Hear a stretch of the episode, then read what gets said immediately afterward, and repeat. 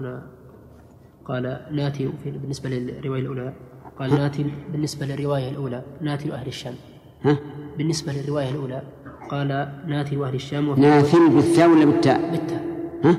الرواية التي مرت السابقة إيه يقول بالتاء ولا بالثاء؟ بالتاء بالتاء نعم ناتل اي نعم نعم قال وفي الرواية الأخرى فقال له ناتل الشامي هو ناتل بن قيس الحزامي الشامي من أهل فلسطين وهو تابعي وكان أبوه صحابيا وكان ناتل كبير قومه. صار لقب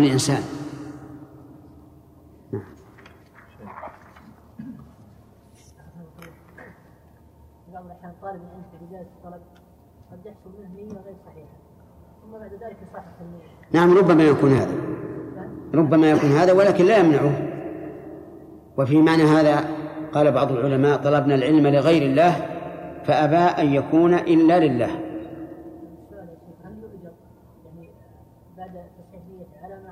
يؤجر من حين صحح النية. ما يؤجر أسيسلم شيخ أحسن الله إليك. هذا الحديث موضوع وسواس لكثير من الناس. ذلك لأنه ما إذا أراد أن يقدم لشيء ما قال له نفسه أنك مرائي في هذا الشيء. نعم. فتراجع عنه. إي نعم. مع ذلك ما يحدث كثير من السلام بحضرة الناس والإنسان قد لا يخلو يعني كثير في حالات من الناس. وكذلك قامت المحاضرة انت انت انت عرف المقصود. هو صحيح هذا. بعض الناس يلقي الشيطان في قلبه أنه إنما يفعل هذا رياء. ثم يترك العمل. وهذا لا يجوز. هذا من تثبيط الشيطان. إذا ألقى الشيطان في قلب الإنسان أنه مراء فليستعذ بالله من الشيطان الرجيم. وليمضي على سبيله. ثم بعد هذا يكون قد أغاض الشيطان ثم لا يحدث الشيطان شيئا. أما أن يبقى كلما قالت له نفسه أو أملى عليه الشيطان أنه مراء ترك العمل فهذا ربما يخرج من الإسلام وهو لا يدري. فالعمل للناس رياء وترك العمل لأجل خوفا من الرياء شرك. نعم. طالب العلم إذا في بعض الكبر أو بعض ما في ورد في هذا الحديث. هل يستمر في طلبه نعم. إذا أعجب الإنسان بعلمه حين الطلب فليستعذ بالله من الشيطان الرجيم وليتواضع. ومن تواضع لله رفعه الله. نسأل الله يجعلنا وإياكم من المتواضعين لله. تواضع لله يرفعك الله عز وجل. ولا تشمخ. وتقول إن الله تعالى يقول يرفع الله الذين آمنوا منكم والذين أوتوا العلم درجات. لأن الله بدأ بالإيمان أولا قبل إيتاء العلم.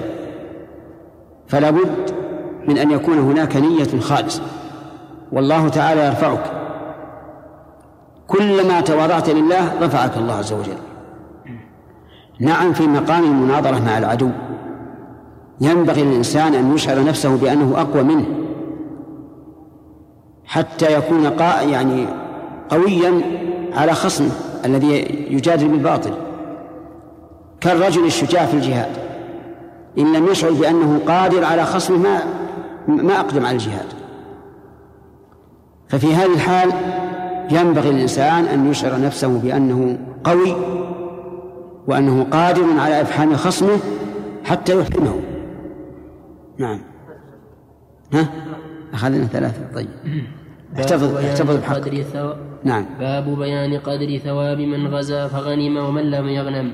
حدثنا عبد بن حميد قال حدثنا عبد الله بن يزيد أبو عبد الرحمن قال حدثنا حيوة بن شريح عن أبي هانئ عن أبي عبد الرحمن الحبولي عن عبد الله بن عمرو أن رسول الله صلى الله عليه وسلم قال ما من غازية تغزو في سبيل الله فيصيبون الغنيمة إلا تعجل إلا تعجلوا ثلثي أجرهم إلا تعجلوا ثلثي أجرهم من الآخرة ويبقى لهم الثلث وإن لم يصيبوا غنيمة تم لهم أجرهم. حدثني محمد بن سهل التميمي قال حدثنا ابن أبي مريم قال أخبرنا قال أخبرنا نافع بن يزيد قال حدثني أبو هانئ قال حدثني أبو عبد الرحمن الحبولي عن عبد الله بن عمرو أنه قال قال رسول الله صلى الله عليه وسلم ما من غازية أو سرية تغزو فتغنم وتسلم إلا كانوا قد تعجلوا ثلثي أجورهم وما من غازية أو سرية تخفق وتصاب إلا تم أجورهم. نشرح الحديث؟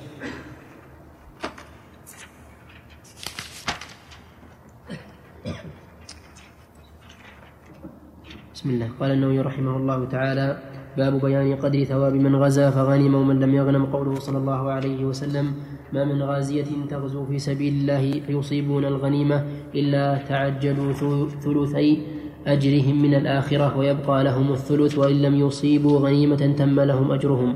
وفي الرواية الثانية ما من غازية أو سرية تغزو فتغنم وتسلم إلا كانوا قد تعجلوا ثلثي أجورهم وما من غازية أو سرية تخفق وتصاب إلا تم أجورهم. قال أهل اللغة الإخفاق أن يغزو فلا أن يغزو فلا يغنم شيئا. وكذلك كل طالب حاجة إذا لم تحصل فقد أخفق. ومنه أخفق الصائد إذا لم يقع له صيد. وأما معنى الحديث فالصواب الذي لا يجوز غيره أن الغزاة إذا سلموا وغنموا يكون أجرهم يكون أجرهم أقل من أجر من لم يسلم أو سلم ولم يغنم. وأن الغنيمة هي في مقابل في مقابل في مقابلة جزء من أجر غزوهم. فإذا حصلت لهم فقد تعجلوا ثلثي أجرهم المترتب أجرهم المترتب على الغزو وتكون هذه الغنيمة من جملة الأجر. وهذا موافق للأحاديث الصحيحة المشهورة عن الصحابة كقوله كقوله منا من مات ولم يأكل من أجره شيئا ومنا من أينعت له ثمرته فهو يهدبها أي يجتنيها. فهذا الذي ذكرناه هو الصواب وهو ظاهر الحديث.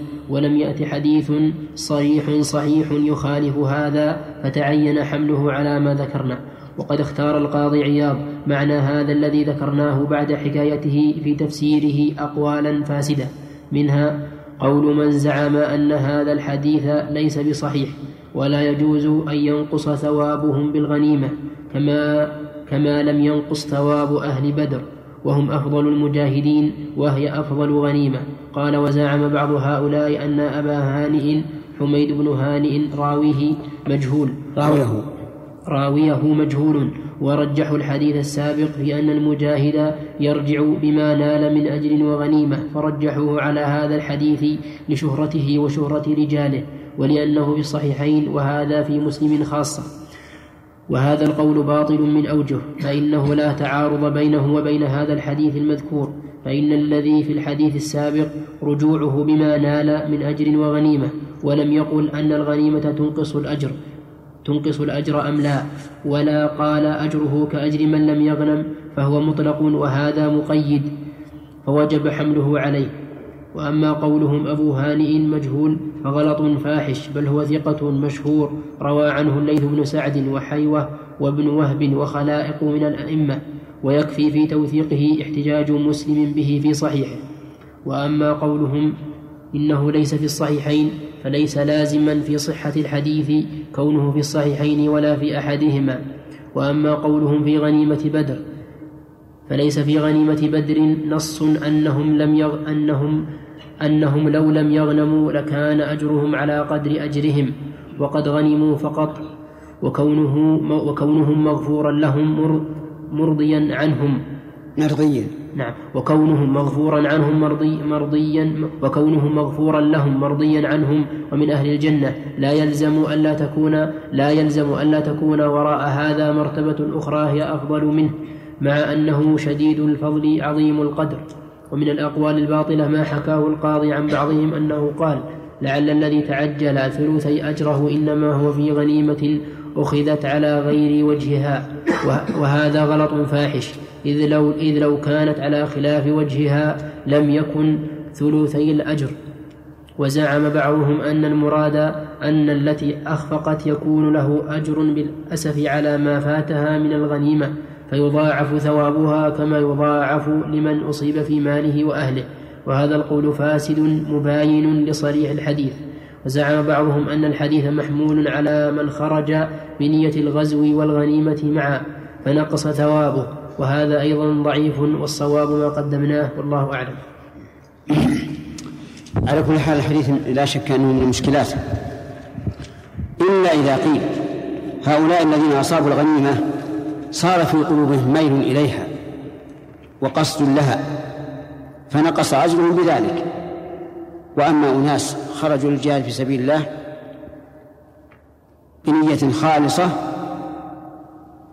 فجاءتهم هذه المغانم فكيف ينقص أجرهم؟ في هذا إشكال عظيم.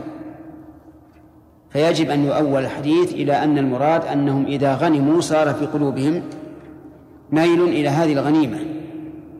أما كونه ينقص الثلث أو الثلثان أو الأكثر وأقل فهذا إلى إلى إلى الشارع. ما ما علينا منه. فالله أعلم كيف يكون نقص الثلثين الثلثين أو الثلث. المهم أن أصل نقص من غنموا نقص أجرهم هو هذا أنه قد يكون في قلوبهم ميل إلى هذه الغنيمة ويفرحون بما نالوا من الغنيمة دون ما نالوه من من قتال الأعداء. فينقص الأجر. أما تقدير بالثلثين فهذا ليس إلينا. هذا إلى إلى الله ورسوله. نعم. إيش؟ إيش؟ لا لا يبطل لا يبطل العمل الا إذا كان خالصا. ما لم يكن شركا رياء فأما الغنيمة فإن النفوس تطلبها. ولا يمكن لأحد أن يخلي قلبه منها. تطلبها كثيرا. صحيح أن بعض الناس لا يهتم بالدنيا وإنما يهتم بالجهاد. لكن هذا ليس ليس هو أكثر الناس. نعم الان بعض الناس يقول لاحد المؤذنين أو الائمه أنا بجي مكانك واعطيك على هذا فلوس ادري عن قد يكون يريد أن يكون إمام لأجل يعني يخشع ويستفيد أو شيء من ذلك. أو قد يريد الدنيا. ما أدري إيش ما رأيك هذا العمل؟ يعني يأتي إنسان إلى الإمام. عن الامامه أخذها أنا وأعطيك اللي تبي. يشتريها يعني. ولا بد أن يكون هناك آه، إدارة للمساجد وشؤون المساجد وتراجع في هذا. إذا كان هذا الذي طلب الإمامة خيرا من الأول في قراءته وعلمه ودعوته إلى الله فليكن. وإلا فلا. لأن مقام الإمامة مو سلعة تباع وتشترى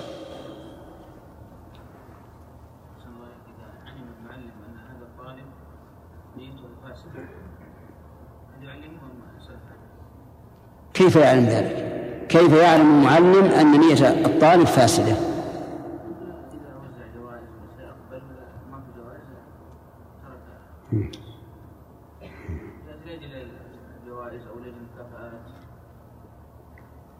لا أنا أرى أنه يبطيه أرى أنه يبطيه ولو كان يعلم أنه إنما جاء من أجل المكافأة. فلعل الله عز وجل أن ينفع به ويصح نيته. نعم لو أنه آه، يعني شم رائحة هذا الطالب أنه صاحب مشاغبات وأنه ربما يفسد الطلاب أو يفتح عليهم باب الأخذ والجدل فهنا له أن يطرده من الدرس من الحلقة كما جرى ذلك للسلف. نعم.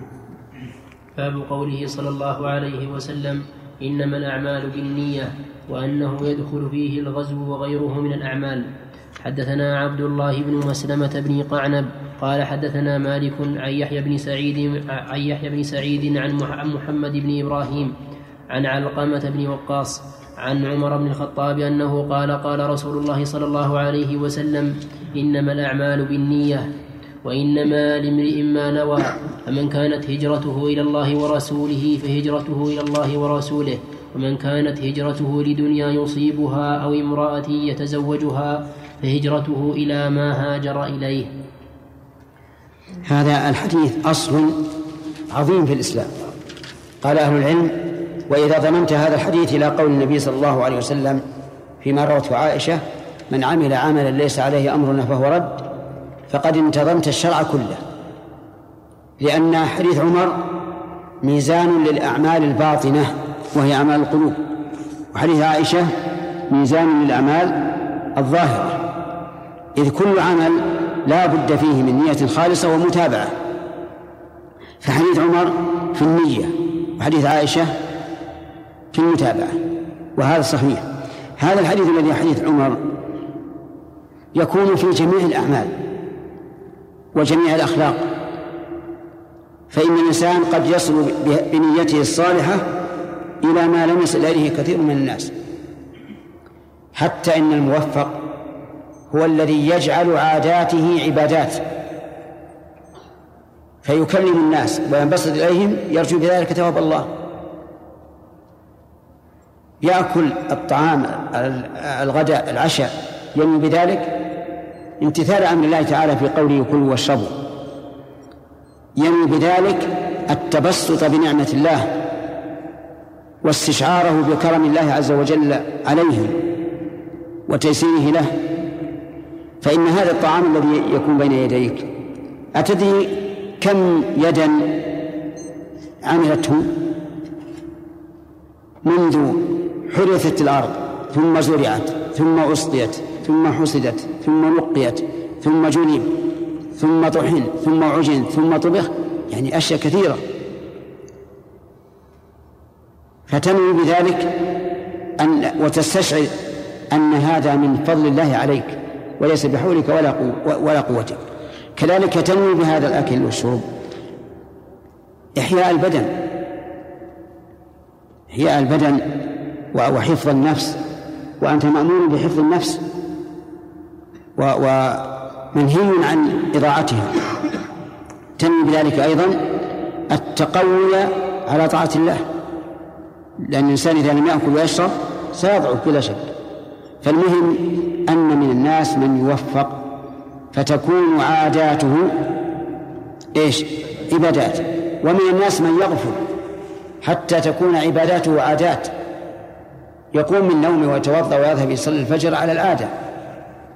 ينسى ان ان أن ينوي بقلبه ويستشعر بقلبه أنه يؤدي عبادة من من عبادات الله عز وجل. فالمهم أن هذا الحديث حديث عظيم.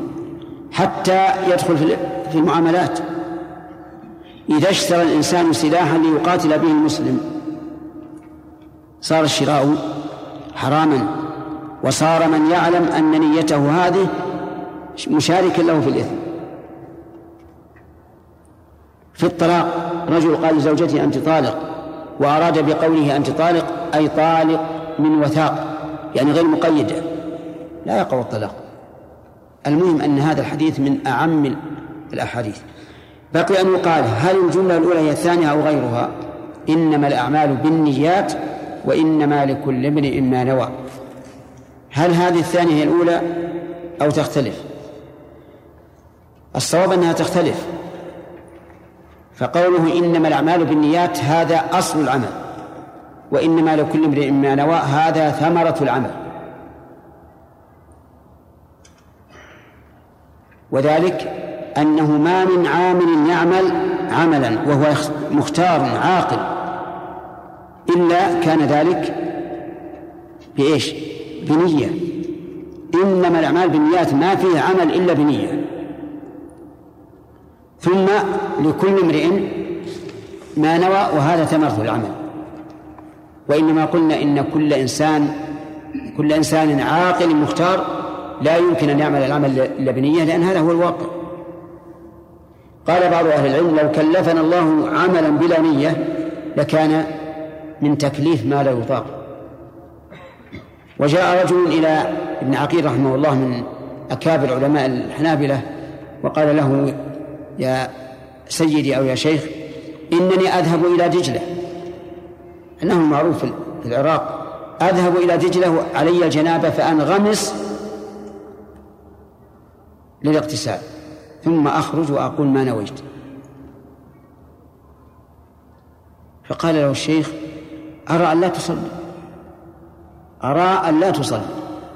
قال ليه؟ قال لأن النبي صلى الله عليه وسلم قال رفع القلم عن ثلاثة عن النائم حتى يستيقظ وعن المجنون حتى يفيق وعن الصغير حتى يبلغ. فأنت لست صغيرا ولست نائما وش بقي أنت مجنون. والمجنون ليس عليه صلاة. وهذا حقيقة. ولذلك نحن نرثي لأولئك الموسوسين. عافانا الله وإياكم وإياهم. أن الإنسان يتوضأ وضوءا كاملا تحت البزبوس ثم يخرج ويقول ما توضأ. الله نسأل الله يعافيهم من ابتلاهم به ولا يبتلين به. فيجب على الإنسان أن يبتعد عن هذه الوساوس وعن هذه الشكوك. وقوله إنما لكل امرئ ما نوى هذه أيضا في الثمرات ثمرة النية. إن نوى خيرا فله وإن نوى شرا فعليه. ثم ضرب النبي صلى الله عليه وسلم مثلا بالهجرة. يخرج رجلان مهاجرين. أحدهما يريد الدنيا والثاني يريد الآخرة. العمل في ظاهره إيش؟ واحد. ولكنه يختلف اختلافا عظيما في النية. فمن كانت هجرته إلى الله ورسوله فقد حصل مراده فهجرته إلى الله ورسوله. وهنا أظهر قال هجرته إلى الله ورسوله ولم يقل فله ما نوى. لبيان شرف هذه النية التي يراد بها الهجرة إلى الله ورسوله.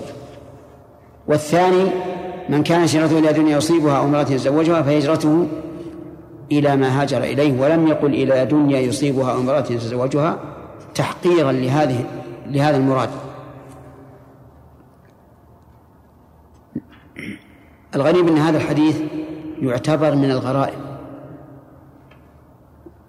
من غرائب الأحاديث لأنه ما رواه إلا عمر ولا رواه عن عن عمر رضي الله عنه إلا علقمة ولا عن علقمة إلا محمد بن إبراهيم ثم انتشر كثيرا من بعد يحيى.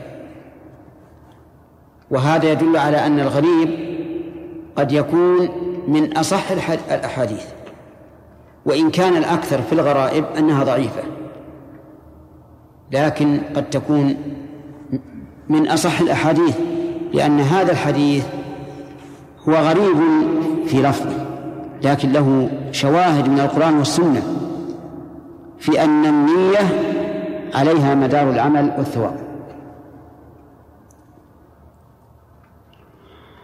نعم. حدثنا محمد بن رمح بن المهاجر قال أخبرنا الليث حا وحدثنا أبو الربيع العتكي قال حدثنا حماد بن زيد حا وحدثنا محمد بن المثنى قال حدثنا عبد الوهاب عن الثقفي حا وحدثنا إسحاق بن إبراهيم قال أخبرنا أبو خالد الأحمر سليمان بن حيان حا وحدثنا محمد بن عبد الله بن نمير قال حدثنا حفص يعني بن غياث ويزيد بن هارون حا وحدثنا محمد بن العلاء الهمداني قال حدثنا ابن المبارك حا وحدثنا ابن أبي عمر قال حدثنا سفيان كلهم عن يحيى بن سعيد بإسناد مالك ومعنى حديثه. وفي حديث سفيان سمعت عمر ب... سمعت عمر بن الخطاب على المنبر يخبر عن النبي صلى الله عليه وسلم.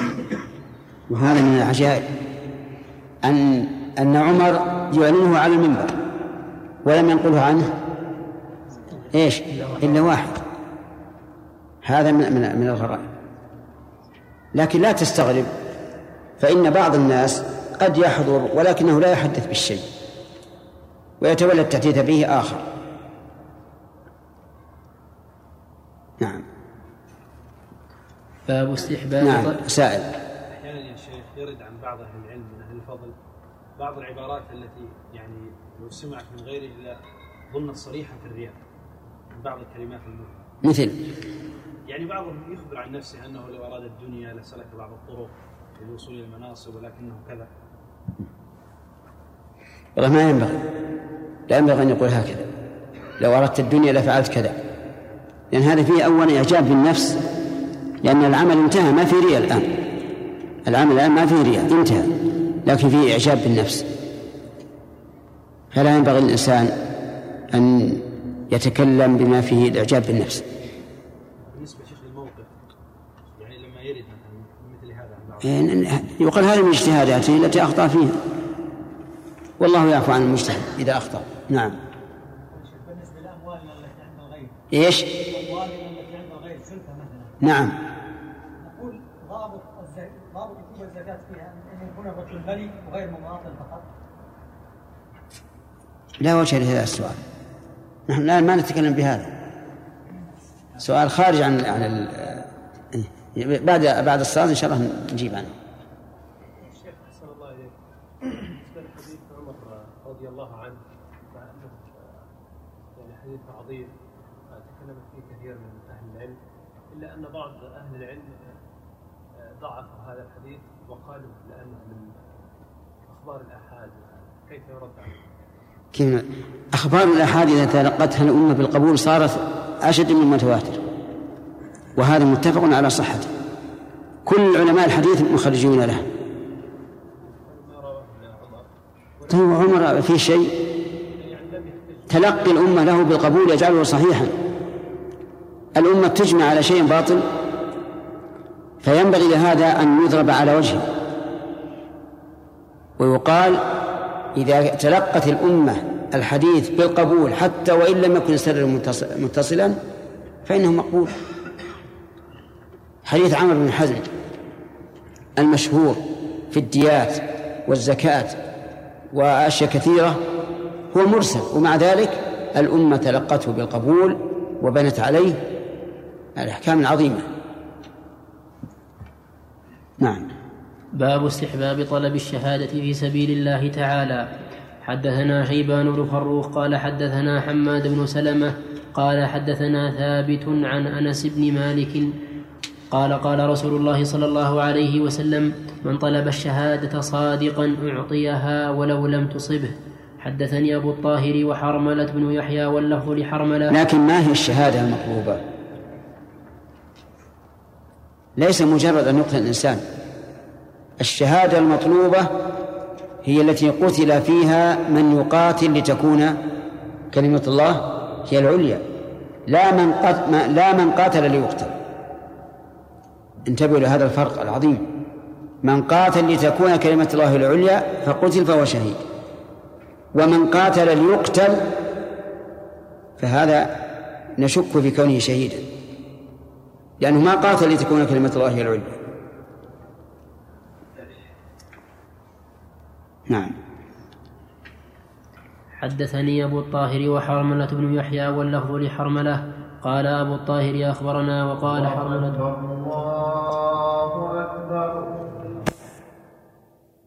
حدثني أبو الطاهر وحرملة بن يحيى واللفظ لحرملة. قال أبو الطاهر أخبرنا وقال حرملة حدثنا عبد الله بن وهب. قال حدثني أبو شريح أن سهل بن أبي أمامة بن سهل بن حنيف بن حنيف حدثه عن أبيه عن جده أن النبي صلى الله عليه وسلم قال من سأل الله الشهادة بصدق بلغه الله منازل الشهداء وإن مات على فراشه ولم يذكر أبو الطاهر في حديثه بصدق. هذا داخل فيما سبق في النية إنما الأعمال بالنيات وإنما لكل ما نوى. وهذا سأل الله عز وجل أن يمن عليه بالشهادة لكن بصدق فإن الله يبلغه منازل الشهداء نعم ما معنى قول المراد بقول النبي صلى الله عليه وسلم في حديث ابي هريره وعرفه نعمه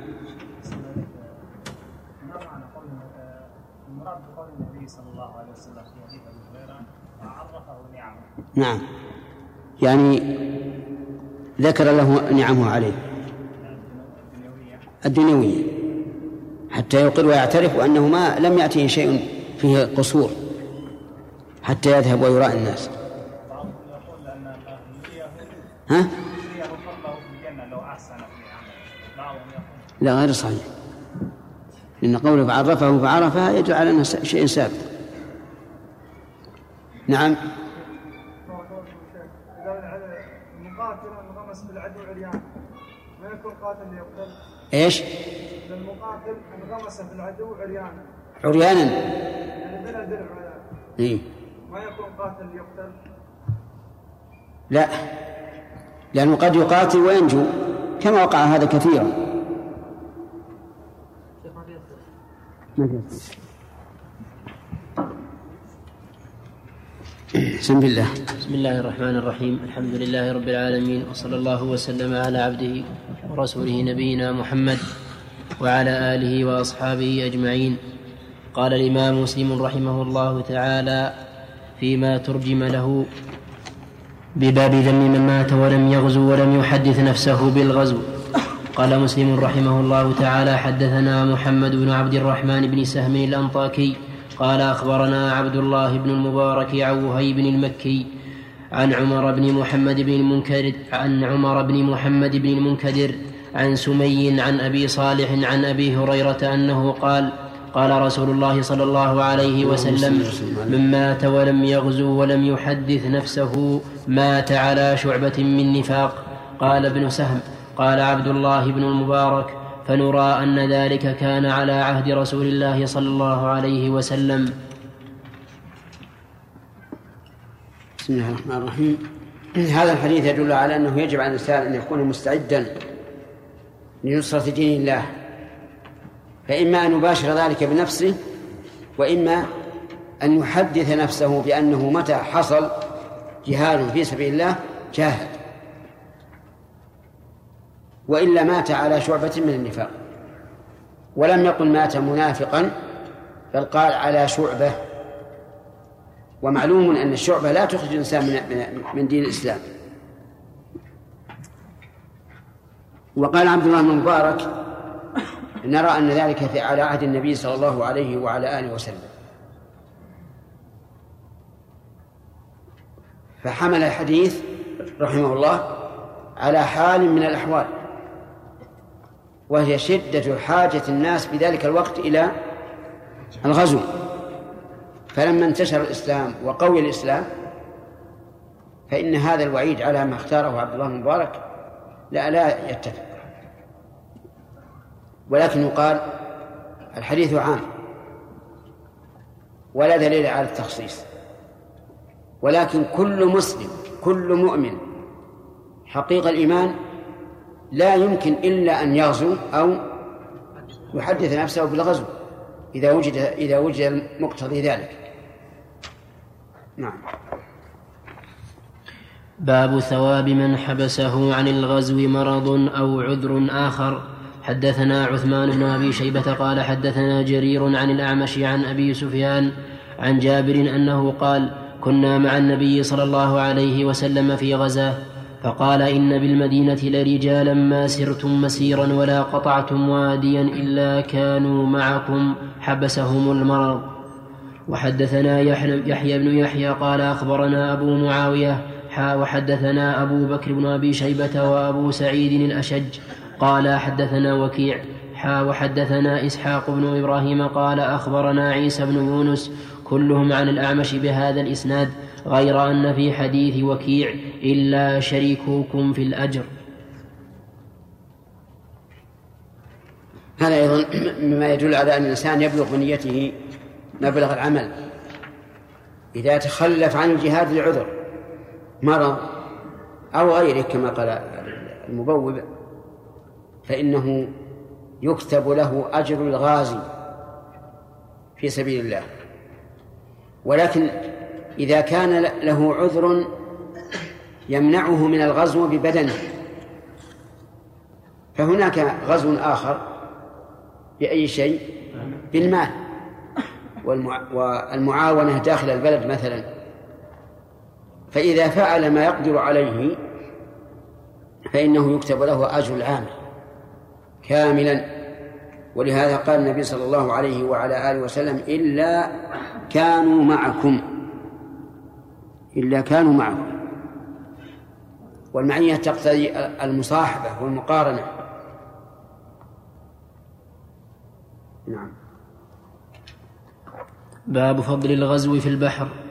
حدثنا يحيى بن يحيى قال قرأت على مالك عن إسحاق بن عبد الله بن أبي طلحة عن أنس بن مالك أن رسول الله صلى الله عليه وسلم كان يدخل على أم حرام بنت ملحان فتطعمه وكانت أم حرام تحت عبادة بن الصامت فدخل عليها رسول الله صلى الله عليه وسلم يوما فأطعمته ثم, ثم جلست تفلي رأسه فنام رسول الله صلى الله عليه وسلم ثم استيقظ وهو يضحك. قالت فقلت ما يضحكك يا رسول الله؟ قال ناس من أمتي يعرضوا علي غزاة في سبيل الله يركبون ثبج, ثبج هذا البحر ملوكا على الأسرة أو مثل الملوك على الأسرة. يشك أيهما؟ قال قالت فقلت يا رسول الله ادع الله أن يجعلني منهم. فدعا لها ثم وضع رأسه فنام ثم استيقظ وهو يضحك. قالت فقلت ما يضحكك يا رسول الله؟ قال ناس من أمتي يعرضوا علي غزاة في سبيل الله كما قال في الأولى. قالت فقلت يا رسول الله ادع الله أن يجعلني منهم. قال أنت من الأولين. فركبت أم حرام بنت ملحان البحر في زمن معاوية فصرعت عن دابتها حين خرجت من البحر فهلكت. في هذا دليل على فضيلة الغزو في البحر. وهذا واضح في عهد النبي صلى الله عليه وعلى آله وسلم وما قاربه وذلك لشدة خطورة ركوب البحر. إذ أن الناس كانت السفن تسير على الهواء شراع والأمواج تؤثر عليها كثيرا والرياح العاصفة كذلك ففيها خطورة عظيمة. فلذلك كانت أفضل من الغزو في البر. لأن الغزو في البر يستطيع الإنسان أن يفر ويكر ويتصرف. لكن المشكل البحر. فهل هذا ينطبق على وقتنا الحاضر؟ أو نقول إن البحر في الوقت الحاضر أمان؟ الجواب أنه ينطبق. لأنه وإن كنا نأمن من الرياح وعواصفها والأمواج وارتفاعاتها لكن هناك شيء آخر وهي الغواصات التي آه، إذا ضربت السفينة هلكت هي ومن معها. ثم هل يقال إن غزو الجو أفضل من غزو البر؟ لأنه أخطر كالسفن في الماء. الجواب الظاهر نعم. وإن كان الإنسان قد يتوقف في مسألة الثواب ثواب الأعمال. لكن إذا علمنا يعني لأن الثواب ما في قياس. لكن إذا علمنا أن السبب واحد وهو خطورة القتال. قلنا الغزو في الجو أفضل من الغزو في البر. لأن الجو خطر جدا. لو يخطئ قائد الطائرة بأقل خطأ هلك. وعلى كل حال نتخذ من هذا قاعدة. كلما كان الغزو أخطر كان فضله أعظم. جزاء وفاقا. لأن الله تبارك وتعالى حكم عدل وفي هذا الحديث دليل على جواز مشاركة النساء في الغزو. لأن لأنها أي أم الحان لما طلبت من النبي صلى الله عليه وسلم أن يجعلها أن يجعلها منهم لم يقل إنك لست من أهل الغزو بل دعا لها. وهذا إذا اضطر إليها لا شك في جواز. وقد كانت النساء تخرج مع النبي صلى الله عليه وعلى آله وسلم يداوين الجرحى ويسقين العطش لكن أما القتال فلست من أهل القتال. ولهذا لما قالت يا رسول الله هل على قالت عائشة هل على النساء جهاد؟ قال نعم عليهن جهاد لا قتال فيه الحج والعمرة. فإن قال قائل كيف جاز للنبي صلى الله عليه وسلم أن يخلو بهذه المرأة؟ وأن تفلي رأسه. وفلي الرأس معناه تتبع القمل وإتلاف القمل أتعرفون ذلك؟ القمل نعم معروف. كان في الأول كثيرا جدا لكثرة الأمراض في الناس لكن الآن الحمد لله قل. حتى أن من له عشرون سنة فأقل لا يعرفه إطلاقا. فعلى كل حال السؤال كيف جاز للنبي صلى الله عليه وعلى آله وسلم أن يخلو بهذه المرأة وأن تفلي رأسه؟ الجواب جاز ذلك لأن المنع من خلوة الرجل بالمرأة علته مفقودة تماما في حق. نعم في حق الرسول صلى الله عليه وسلم. ولهذا يجوز له أن يخلو بالمرأة ويجوز أن تكشف وجهها له. ولا حرج في هذا. ويجوز أن يتزوجها بالهبة. فله خصائص فيما يتعلق بالنساء لأننا نعلم كمال عفته صلى الله عليه وعلى آله وسلم وطهارته. ومعلوم أن أن القصة هذه فيها خلوة وفيها مباشرة في فل الرأس. وفي هذا الحديث فوائد من الفوائد أنه ينبغي للإنسان أن يزيل عنه الأذى. وكذلك أسباب الأذى. يزيل عنه هذا وهذا أما الأذى فهو إزالة القمل.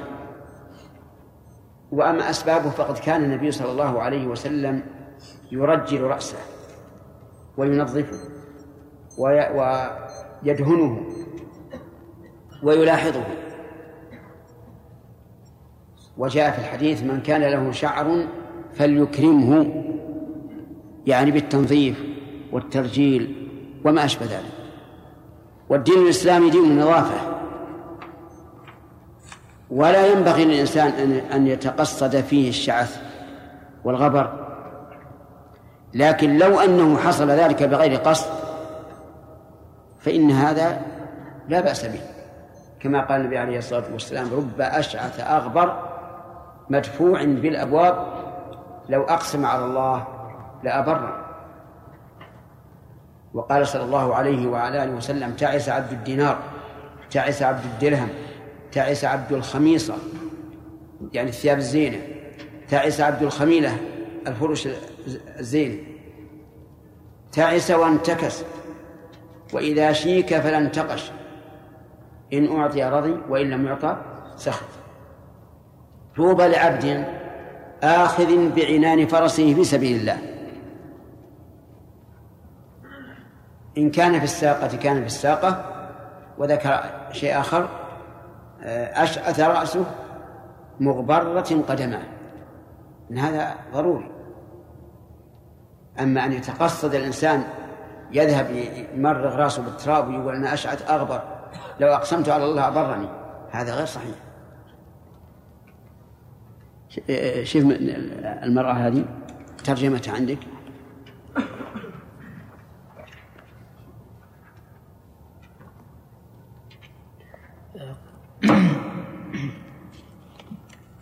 التعليق ماخذ من تعليق؟ نعم. طيب. من النووي.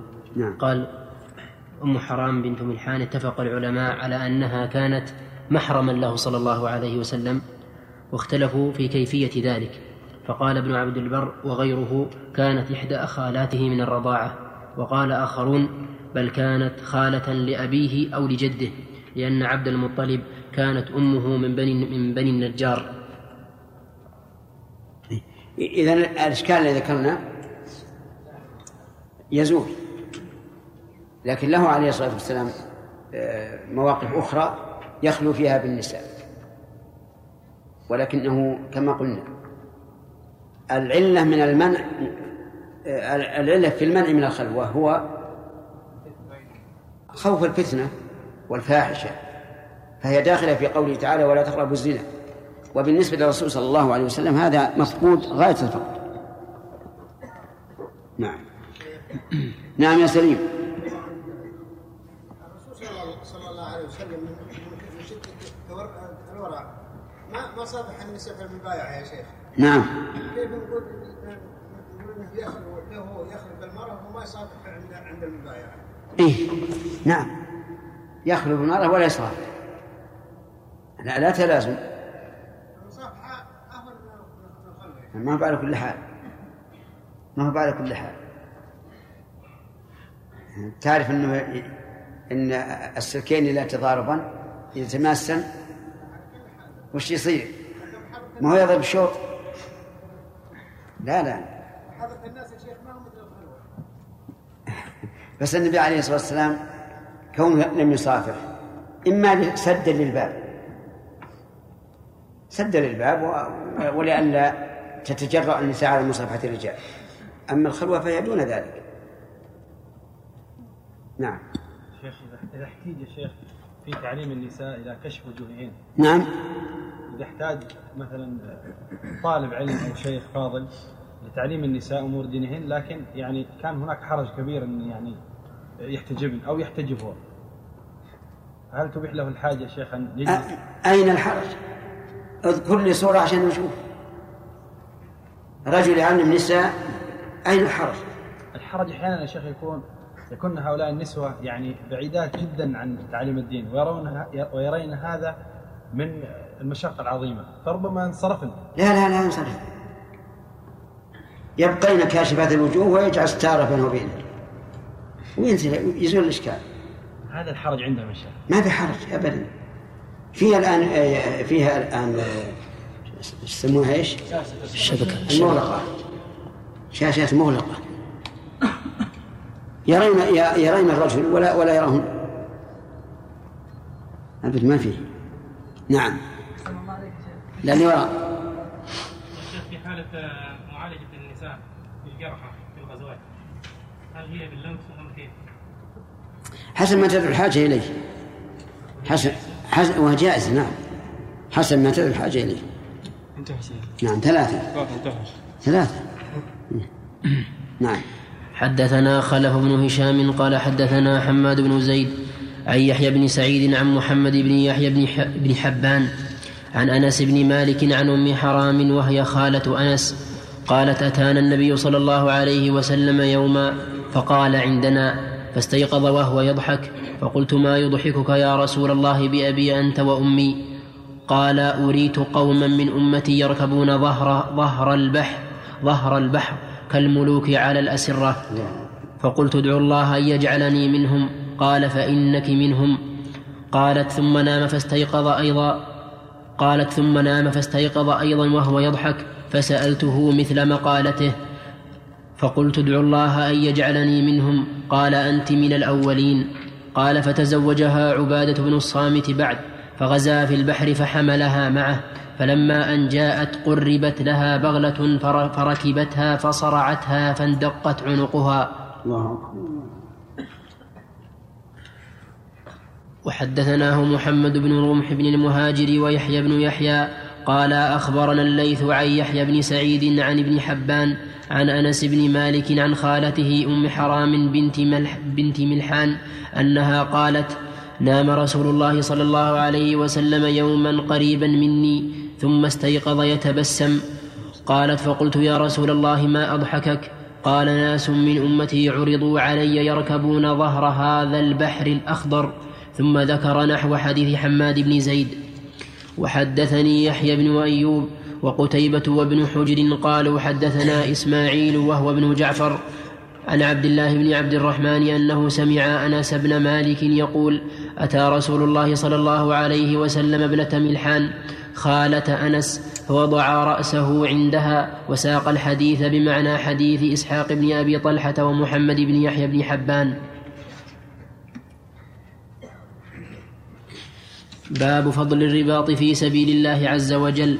حدثنا عبد الله بن عبد الرحمن بن بهرام الدارمي قال حدثنا أبو الوليد الطيالسي قال حدثنا ليث يعني بن سعد عن أيوب بن موسى عن مكحول عن شرحبيل بن السمط عن سلمان أنه قال سمعت رسول الله صلى الله عليه وسلم يقول رباط يوم وليلة خير من صيام شهر وقيامه وإن مات جرى عليه عمله الذي كان يعمله وأجري عليه رزقه وأمن الفتان. الرباط يعني المرابطة والمكث في سبيل الله.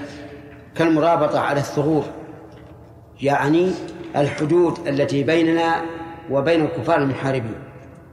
وفيه فضل عظيم لأنه حراسة لبلاد الإسلام وإلقاء بالنفس إلى آه، الهلاك لكنه مأمور به. وفيه هذا الثواب العظيم. أنه رباط يوم وليلة خير من صيام شهر وقيامه وأيهما أشق؟ الثاني أشق على النفس قيام الشهر وصيامه لكن هذاك فيه مع المشقة وهي دون إلا أن فيه حماية للمسلمين وبلادهم. وفي هذا الحديث دليل على فائدة مهمة وهي أن كثرة الأجر ليس على قدر العمل مع العمل الآخر. قد يكون عمل قليل فيه أجر كثير. فمثلا قل هو الله أحد تعدل ثلث القرآن. لا إله إلا الله وحده لا شريك له له الملك وله الحمد وهو على كل شيء قدير. يعدل عتق أربعة أنفس من بني إسماعيل. فالثواب في الحقيقة لا يمكن أن يكون فيه قياس لأنه من عند الله عز وجل وهو أعلم بما يستحقه العبد. وفي أيضا أنه يجري عليه عمله. الذي كان يعمل ولو مات.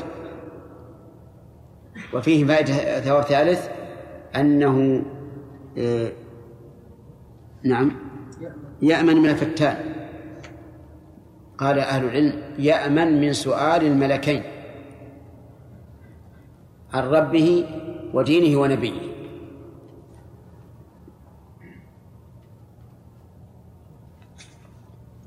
حدثني أبو الطاهر قال أخبرنا ابن وهب عن عبد الرحمن بن شرحبي عن عبد الرحمن بن شريح عن عبد الكريم بن الحارث عن أبي عبيدة بن عقبة عن شرحبيل بن السمط عن سلمان الخير عن رسول الله صلى الله عليه وسلم بمعنى حديث الليث عن أيوب بن موسى.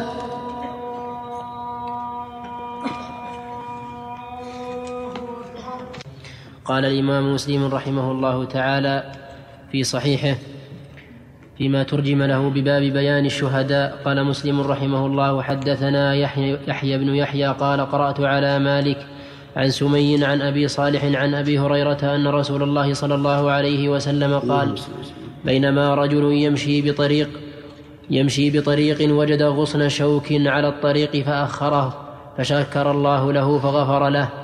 وقال الشهداء خمسة المطعون والمبطون والغرق وصاحب الهدم والشهيد في سبيل الله عز وجل. بسم الله الرحمن الرحيم. هذا حديث جمع فيه أبو هريرة بين حديثين. الأول أن النبي صلى الله عليه وعلى آله وسلم أخبر أن رجلا كان يمشي في طريق فوجد غصن شوك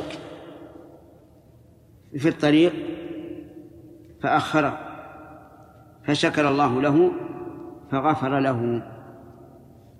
والمقصود من هذا الخبر حث حث الإنسان على إماطة الأذى عن الطريق.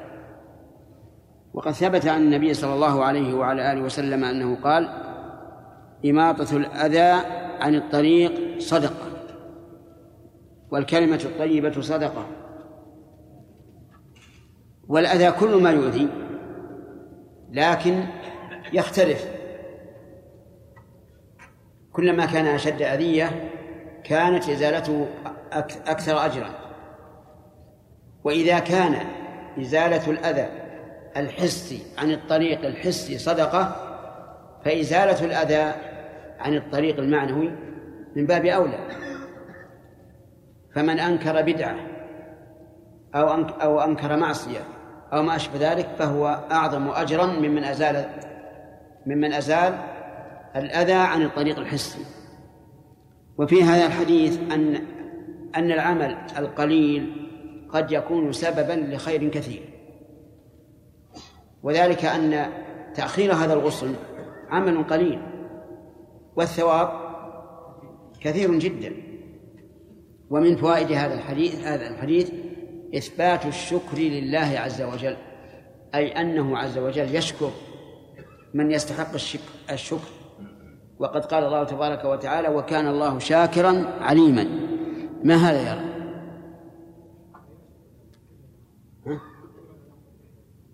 إيه. أجل نكمل الكلام عن الحديث ونفرقها. ومن فوائد هذا الحديث أن الشهداء لا أن الشهادة لا تختص بمن قتل في سبيل الله عز وجل. بل قال إن الشهداء خمسة. الشهداء خمسة. مثل هذا التركيب يفيد الحصر. لكن لو فرض أنه أتى دليل صحيح زائد, زائد على هؤلاء فلا حرج.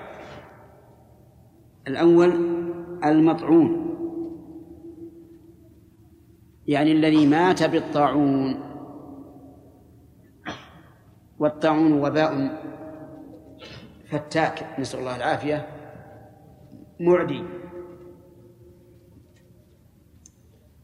تحدث عن النبي صلى الله عليه وعلى آله وسلم وقال إذا سمعتم به في أرض فلا تقدموا عليها. وإذا وقع وأنتم فيها فلا تخرجوا فرارا منه. لا تخرجوا فرارا منه. وقد أخذ بهذا الحديث بعض من أراد أن يبين أن الإسلام سابق على ما قرره الأطباء اليوم من الحجر الصحي. وقال إن منع من وقع الطاعون في بلده من الخروج هذا هو الحجر الصحي. ولكن الاستدلال بهذا الحديث لهذا الحكم غلط. لأن النبي صلى الله عليه وعلى آله وسلم قال لا تخرجوا منها إيش؟ فرارا منه لم يقل لا تخرجوا منها فتعدوا غيركم. ولا ينبغي أن نحمل النصوص الشرعية ما لا تحتمله حتى ولو كان في الدعاية للإسلام لأن لأننا إذا حملناها ما لا تحتمله. قلنا على الله أو على رسوله ما لم يدل عليه كلامهم. ثم إنه قد ينقض هذا. ينقضه العدو. ويقول هذا ليس بصحيح. الحديث يدل على أن أن الإنسان إذا وقع الطاعون في بلده لا يخرج منها سواء أصيب به أم لم يصب. إذا كان خرج إيش؟ فرارا. لكن لو قال قائل إذا إذا أصيب هذا الذي وقع الطاعون في بلده بالطاعون فهل نأذن له أن يخرج؟ هذا لا, لا نأخذه من هذا الحديث. يعني لو قلنا إننا نمنعه لا يخرج لم نأخذه من هذا الحديث. نأخذه من أدلة العامة في أن النبي صلى الله عليه وسلم قال فر من المجذوم فرارك من الأسد وأشبه هذا.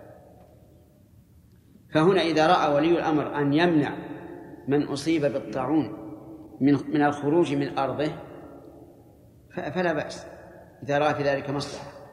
ولهذا قال الفقهاء رحمهم الله يجب أن يحصر أهل الجذام الذين أصيبوا به أن يحصروا في مكان خاص وأن لا يخرجوا إلى الناس ولا يدخل الناس إليه. هذا هو الحج الصحي سبق فالفقهاء سبقوا في علماء الطب في هذا في هذا العصر. طيب إذن الطاعون نقول هو وباء عظيم فتاك معدي. منهم من قال إنها أورام تخرج في الجلد وتنتشر فيه حتى تعدمه. ومنهم من قال إنه عام في كل وباء معد فتاك. الثاني المبطون. المبطون الذي أصيب بداء البطن المهلك بسرعة. أشبه ماله فيما أرى ما يسمى بالزائدة. الزائدة هذه إذا أصابت الإنسان نسأل الله العافية. أصابه مغص شديد شديد. ثم يموت بسرعة. ولكن الطب والحمد لله في الوقت الحاضر ترقى ولله الحمد وعلم الله تعالى عباده ما لم يكونوا يعلمون وصار علاجها سهلا. صار علاجها سهلا جدا ولله الحمد. فإذا عولجت قبل أن تنفجر سلم الإنسان بإذن الله عز وجل. وإن انفجرت انتهى. هذا المبطون.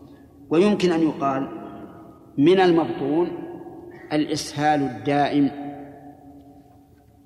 فإن الإنسان قد يصاب بالإسهال الدائم. ويموت منه. إذا مات منه صار من الشهداء. وحينئذ نقول المبطون كل من مات بداء في بطنه على وجه السرعة.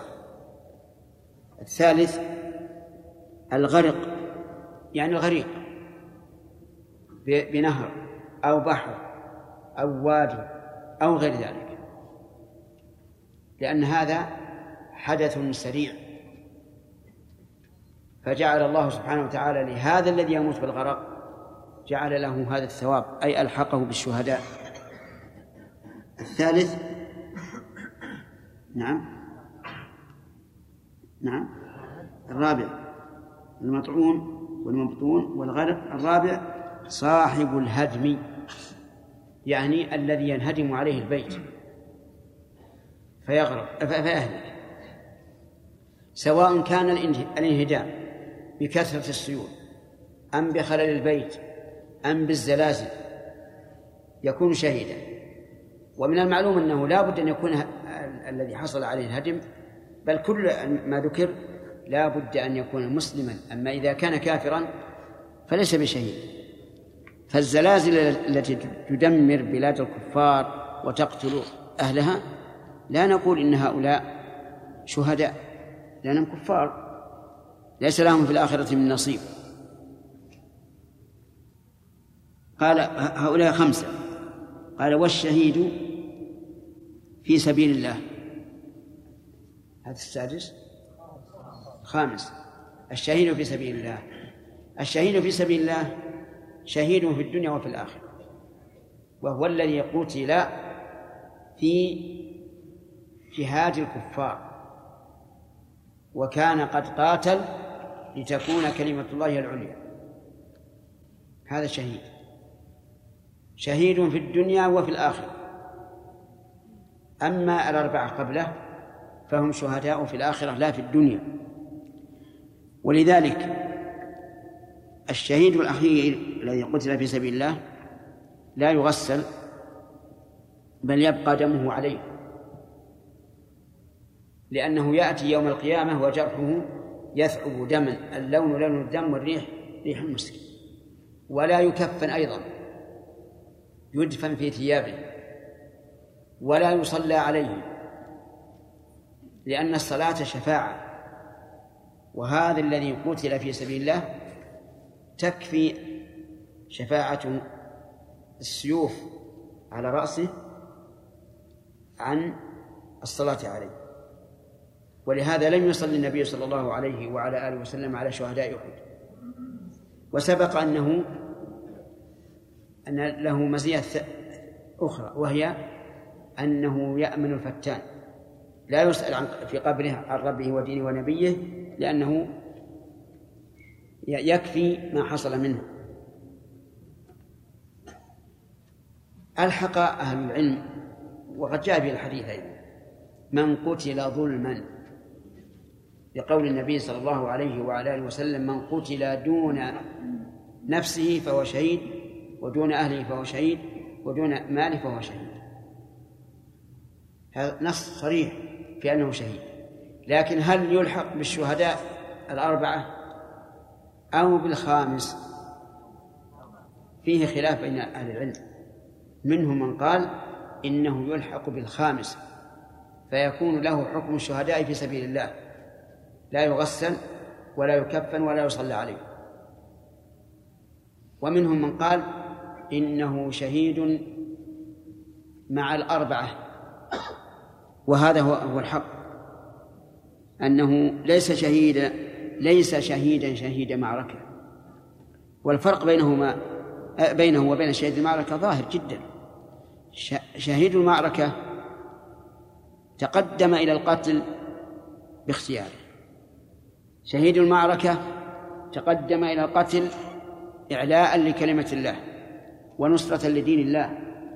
وهذا الذي قتل شهيدا حتى وإن كان يدافع عن نفسه ما قصد هذا. فلا ينبغي أن يلحق به. والأصل وجوب التغسيل والتكفين والصلاة على كل ميت هذا هو الأصل. فلا نتركه آه، لمجرد الاحتمال الاحتمال. نعم. في أسئلة كمل الروايات؟ كمل الروايات؟ نعم. وحدثني زهير بن حرب قال حدثنا جرير عن سهيل عن أبيه عن أبي هريرة أنه قال قال رسول الله صلى الله عليه وسلم ما تعدون الشهيد فيكم؟ قالوا يا رسول الله من قتل في سبيل الله فهو شهيد. قال إن شهداء أمتي إذا لقليل. قالوا فمن هم يا رسول الله؟ قال من قتل في سبيل الله فهو شهيد. ومن مات في سبيل الله فهو شهيد ومن مات في الطاعون فهو شهيد ومن مات في البطن فهو شهيد. قال ابن مقسم أشهد على أبيك في هذا الحديث أنه قال والغريق شهيد. وحدثني عبد الحميد بن بيان هذا فيه زيادة عما سبق من مات في سبيل الله. وهذا أيضا قاله عمر بن الخطاب رضي الله عنه حين قال إنكم تقولون فلان شهيد وفلان شهيد. ولعله قد وقر رحلة يعني قد غل. يعني فلا تقولوا هذا ولكن قولوا من قتل أو مات في سبيل الله فهو شهيد. وحينئذ نسأل هل الذي مات في سبيل الله يعني مات في الغزو بدون قتال هل هو من من القسم الأول أو الثاني؟ الأول. لأنه يجب أن يكفن وأن يغسل ويكفن كالعادة لكنه له حكم الشهيد لأنه خرج يريد القتال في سبيل الله. وقد قال الله تعالى ومن يخرج من بيته مهاجرا إلى الله ورسوله ثم يدركه الموت فقد وقع أجره على الله. وفي هذا الحديث إلقاء العالم على المتعلم المسائل لشد ذهنه و و وانتباهه أو تنبيهه. لأن النبي صلى الله عليه وسلم ألقى عليهم هذا السؤال. نعم. وحدثني عبد الحميد بن بيان الواسطي قال حدثنا خالد عن سهيل بهذا الإسناد مثله غير أن في حديثه قال سهيل قال عبيد الله بن مقسم أشهد على أخيك أنه زاد في هذا الحديث ومن غرق فهو شهيد. وحدثني قول محمد من زاد لا لا يريد بهذا القدح. بهذه الزيادة وأنها شاذة. لا يريد إث- إثباتها لأن الراوي ثقة ولا يخالف الثقات. لأن مجرد زيادة الراوي إذا كان ثقة لا يعد شذوذا بل هي مقبولة بشرط أن لا ينافي رواية من هو أرجح منه نعم. وحدثني محمد بن حاتم قال حدثنا بهز قال حدثنا وهيب قال حدثنا سهيل بهذا الإسناد. وفي حديثه قال أخبرني عبيد الله بن مقسم عن أبي صالح وزاد فيه والغرق شهيد.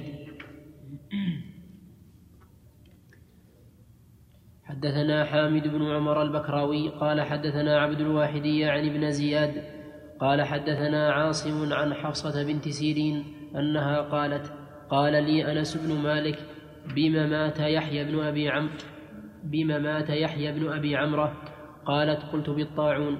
قال قالت فقال قالت فقال قال رسول الله صلى الله عليه وسلم الطاعون شهادة لكل مسلم. وحدثناه الوليد بن شجاع قال حدثنا علي بن مسهر عن عاصم في هذا الإسناد بمثله. نعم.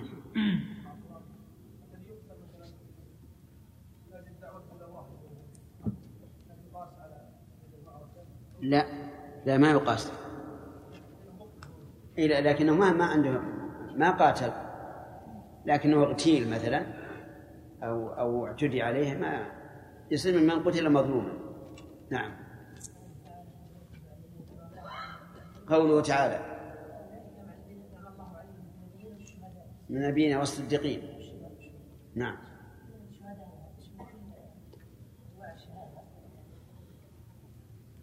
سبق أنها المراد بها العلماء ومن قتلوا في سبيل الله نعم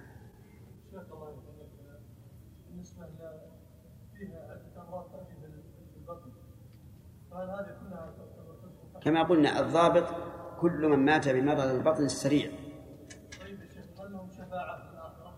كيف؟ كيف؟ جاء بعض أي أنه يشفع في سبعين من أهله هذا المقتول في سبيل الله لا ما لهم شفاعة ما ما أظن ولا أظن أيضا أن أرواحهم في أجواف طين خضر نعم يحيى المرأة نعم. أي نعم. ورد فيه ثلاثة.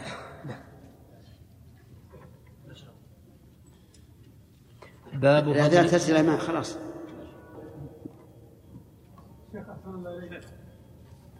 والحث عليه وذم من علمه ثم نسيه. حدثنا هارون بن معروف قال أخبرنا ابن وهب قال أخبرني عمرو بن الحارث عن أبي علي ثمامة بن أبي ثمامة بن شفي أنه سمع عقبة بن أنه سمع عقبة بن عامر يقول سمعت رسول الله صلى الله عليه وسلم وهو على المنبر يقول وأعدوا لهم ما استطعتم من قوة ألا إن القوة الرمي ألا إن القوة الرمي ألا إن القوة الرمي. وهذا تفسير للقرآن, الكريم بالسنة. والجملة كما ترون تدل على حصر وهي مؤكدة بأل بألا الاستفتاحية وبإن. ألا إن القوة يعني في هذه الآية الرمي. والمراد تعلم الرمي وآلات الرمي. وهذه الجملة صالحة لكل زمان ومكان. فالرمي في عهد النبي صلى الله عليه وعلى آله وسلم غير الرمي في عهدنا الآن. رمينا الآن بإيش؟ بالصواريخ والقنابل وما أشبهها. فهذه قوة ولهذا نعتبر هذا الكلام من النبي صلى الله عليه وسلم نعتبره مختصر لكنه عام. وقد أعطي النبي صلى الله عليه وعلى آله وسلم مفاتح الكلم وجوامعه واختصر له الكلام اختصارا. إذا كانت القوة هي الرمي فهل نحن مأمورون بإجابة الرمي أو لا؟ الجواب نعم لأن الله قال أعدوا لهم ما استطعتم من قوة. وفي الآية تأكيد الأمر بالاستطاعة يعني كل ما تستطيع أعده أعده له وفيه أيضا فيها تخفيف من وجه. أن ما لا يستطاع لا يجب. نعم. وحدثنا هارون بن وحدثنا هارون بن معروف قال حدثنا ابن وهب قال أخبرني عمرو بن الحارث عن أبي علي عن عقبة بن عامر أنه قال سمعت رسول الله صلى الله عليه وسلم يقول ستفتح عليكم أرضون ويكفيكم الله فلا يعجز أحدكم أن يلهو بأسهمه. وحدثنا وهذا من الرمي. هذا من وسائل إيجاد الرمي أن الإنسان يرمي ولو لهوا وهذا من اللهو المباح بل المأمور به لأنه يترتب عليه مصلحة عظيمة ولهذا جاز فيه أخذ العوض في الرهان لما فيه من الإعانة على الجهاد في سبيل الله. نعم. وحدثناه داود بن رشيد قال حدثنا الوليد بن قال حدثنا الوليد عن بكر بن مضر عن عمرو بن الحارث عن أبي علي الهمداني أنه قال سمعت عقبة بن عامر عن النبي صلى الله عليه وسلم بمثله.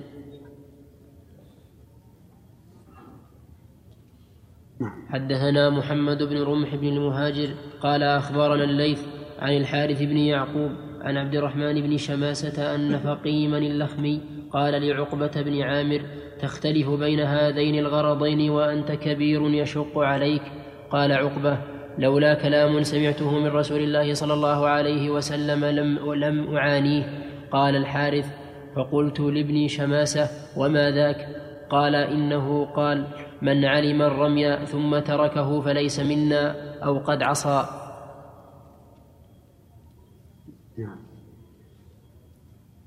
قال من علم الرمي ثم تركه يعني تركه لا لاشتغال بما هو أهم إنما تركه زهدا به وإعراضا عنه فإنه آثم لأنه فقد قوة عظيمة أمر الله بها في قوله وأعدوا لهم ما استطعتم من قوة. طيب هناك الرمي رمي بالسهام واضح هناك رمي بالأحجار. يفعله الناس يضعون هدفا ثم يترامون عليه. هل يدخل في هذا أو لا يدخل؟ نقول أما أخذ العوض عليه فلا لا يجوز لأنه لا يفعل فعل السهام. وأما التلهي به فلا بأس بشرط أن يؤمن المحذور. أما إذا خشي المحذور فلا, فلا يجوز. وأظنكم تعرفون هذا النوع من الرمي. نعم ولا لا؟ نعم يوضع هدف مثلا. لنقل إنه نصف هذا المكان أو أكثر. هدف عود يرمى عليه بأحجار عادية.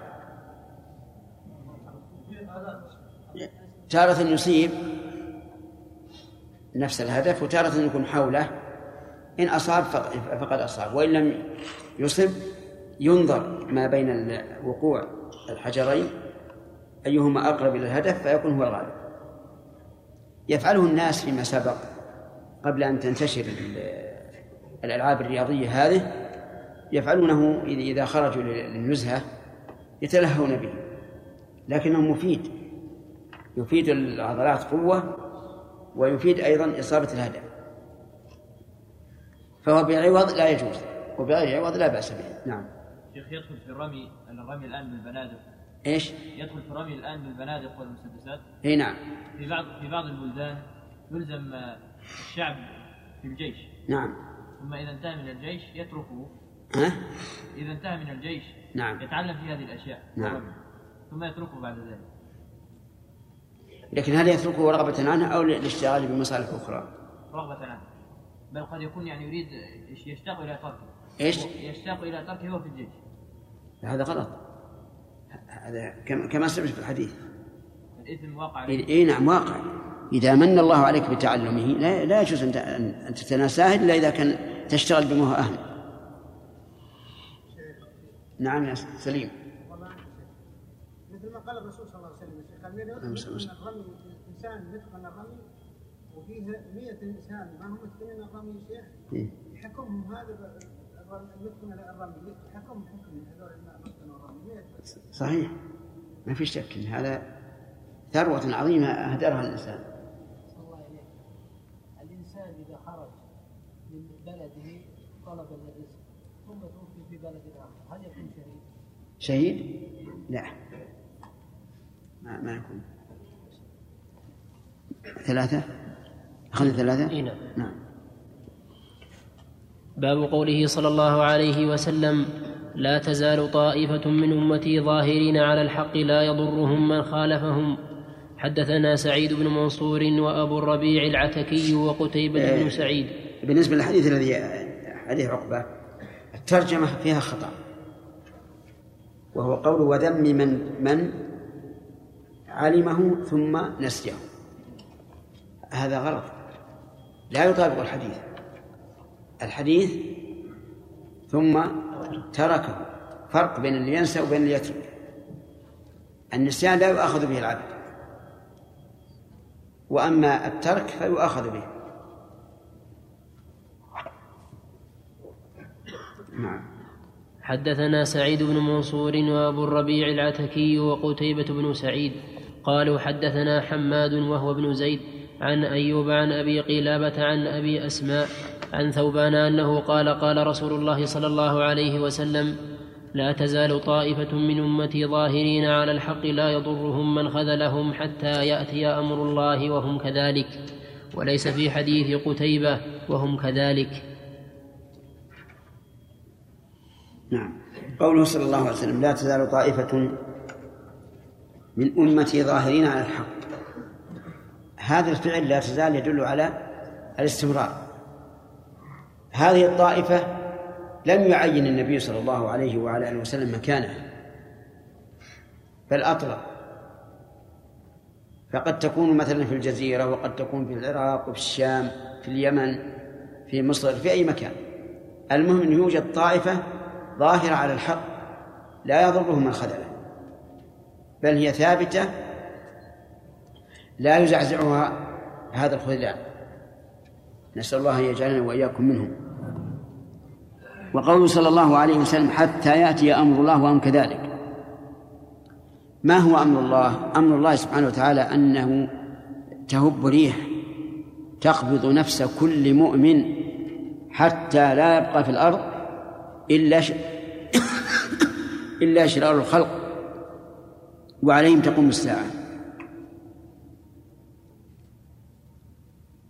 نعم. في رواية. انتهى. نعم. فيه روايات وحدثنا أبو بكر وحدثنا أبو بكر بن أبي شيبة قال حدثنا وكيع حاء وحدثنا ابن نمير قال حدثنا وكيع وعبده كلاهما عن إسماعيل بن أبي خالد حاء وحدثنا ابن أبي عمر واللفظ له قال حدثنا مروان قال حدثنا مروان يعني الفزاري. عن إسماعيل عن قيس عن المغيرة أنه قال سمعت رسول الله صلى الله عليه وسلم يقول لن يزال قوم لن يزال قوم من أمتي ظاهرين على الناس حتى يأتيهم أمر الله وهم ظاهرون. وحدثنيه محمد بن رافع قال حدثنا أبو أسامة قال حدثني إسماعيل عن قيس أنه قال سمعت المغيرة بن شعبة يقول سمعت رسول الله صلى الله عليه وسلم يقول بمثل حديث مروان سواء. وحدثنا محمد بن المثنى ومحمد بن بشار قال حدثنا محمد بن جعفر قال حدثنا شعبة عن سماك بن حرب عن جابر بن سمرة عن النبي صلى الله عليه وسلم أنه قال لن يبرح هذا الدين قائما يقاتل عليه عصابة من المسلمين حتى تقوم الساعة. بسم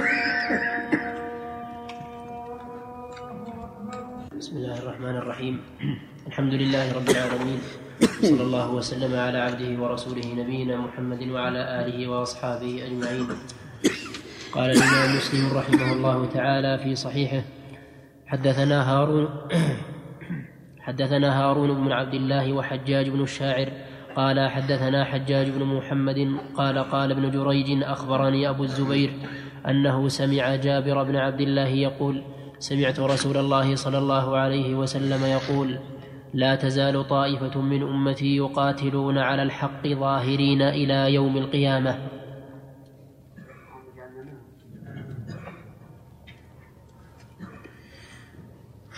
حدثنا منصور بن أبي مزاحم قال حدثنا يحيى بن حمزة عن عبد الرحمن بن يزيد عن عبد الرحمن بن يزيد بن جابر أن عمير بن هانئ حدثه قال سمعت معاوية على المنبر يقول سمعت رسول الله صلى الله عليه وسلم يقول لا تزال طائفة من أمتي قائمة بأمر الله لا يضرهم من خذلهم أو خالفهم حتى يأتي أمر الله وهم ظاهرون على الناس. الحمد لله. وحدثني إسحاق بن منصور قال أخبرنا كثير بن هشام قال حدثنا جعفر وهو ابن برقان قال حدثنا يزيد بن الأصم قال سمعت معاوية بن أبي سفيان ذكر حديثا رواه عن النبي صلى الله عليه وسلم لم أسمعه روى عن النبي صلى الله عليه وسلم على منبره حديثا غيره قال قال رسول الله صلى الله عليه وسلم من يرد الله به خيرا يفقهه في الدين ولا تزال عصابة من المسلمين يقاتلون على الحق ظاهرين على من ناوأهم إلى يوم القيامة. هذا سبق الكلام على الشطر الأخير منه. وأما الأول الجملة الأولى من يريد الله به خيرا يفقهه في الدين. الفقه معناه الفهم كما قال الله عز وجل ولكن لا تفقهون تسبيحهم أي لا تفهمونه والمراد بالفقه في الدين الفقه بشريعة الله أصولا وفروعا. يعني لا يختص بالمسائل العملية كما هو اصطلاح الأصوليين بل هو عام. بل إن علم العقائد والتوحيد هو الفقه الأكبر. فالمعنى يفقهه في الدين في علم العقائد والتوحيد والأمور العملية وكل شيء. فإذا رأيت الله عز وجل قد من عليك وفقهك في الدين فتفاءل أن الله أراد بك خيرا. ومن الفقه في الدين العمل بما علم لأن من لم يعمل بما علم لم يكن فقيها في الواقع. إذ أن الفقه يستلزم التنفيذ لما أمر الله به ورسوله. أما مجرد العلم وأن يكون الإنسان كنسخة كتاب فهذا لا شك أنه خير لكنه ليس هو المراد في الحديث بل المراد الفقه مع العمل. وفي الحديث هذا إثبات الإرادة لله عز وجل وفيه أيضا إثبات علامات الإرادة وهو فقه. فإن الإنسان إذا فقه في دين الله علمنا أن الله أراد به خيرا. نعم. أحسن الله عليك قولها يقاتلون. نعم. ما يشعر بأن أنهم يعني لهم إمرة ولهم دولة؟ إيش؟ يعني قوله يقاتلون. نعم. ما يعني يفيد أن لهم سلطة وإمارة؟ لا ما يدل على هذا. لأن الضعيف قد يقاتل القوم. ما يدل على هذا. لكنه وعد خيرا. والإنسان قد يظهر في حياته وقد يكون الظهور لمبدئه ومنهجه بعد وفاته. نعم ها؟ في الحديث ظاهرين نعم. وش معنى النسبي؟ يعني اذا كانوا ظاهرين مثلا في منطقه أو في موضع إي ما ما يمنع. يعني قد يكون في في منطقة كبيرة أو صغيرة أو في شرق أو غرب. ما حد الحديث لم يحدد شيئا. نعم. شيخ حسن الله عليك ما هي السمات البارزه لهؤلاء لهذه الفرقة حتى يقيس الإنسان نفسه عليها؟ إي نعم. السمات أن يكون على منهج النبي صلى الله عليه وعلى آله وسلم وأصحابه. هذه العلامة.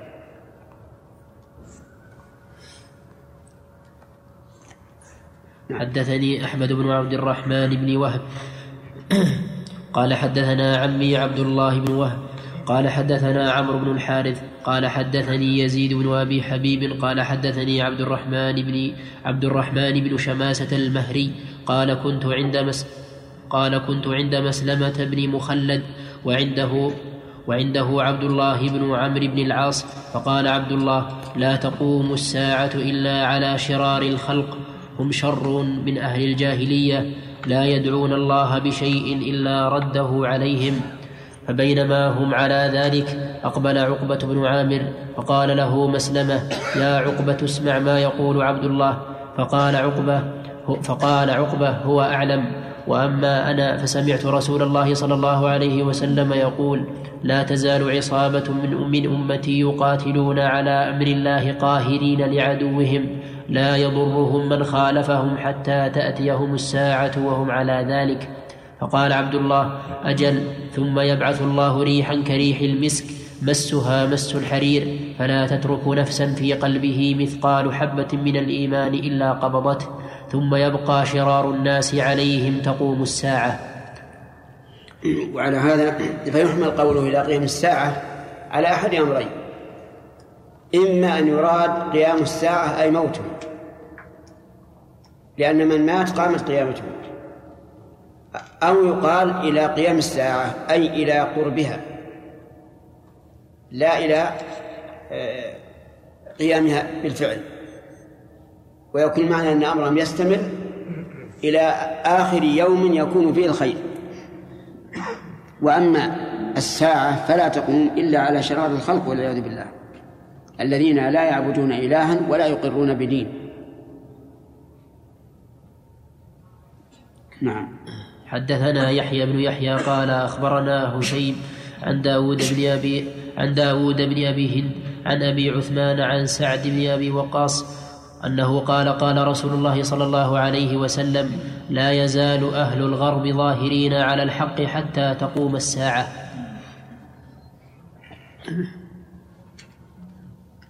قول أهل الغرب بالنسبة لأهل الشرق لأن أهل المشرق أهل الشر والفتن منهم تبدأ الفتن وإليهم وإليهم تعود فالمراد بذلك آه، يعني الغرب والشرق هنا نسبي. وإلا لو أخذنا بالغرب على الإطلاق لمشينا إلى أن نصل إلى أمريكا. ولكن المراد الغرب يعني هذه الجزيرة. لأنها غرب بالنسبة لأهل المشرق كخراسان وغيرها التي أخبر النبي صلى الله عليه وسلم أن الفتن تأتي من قبل المشرق.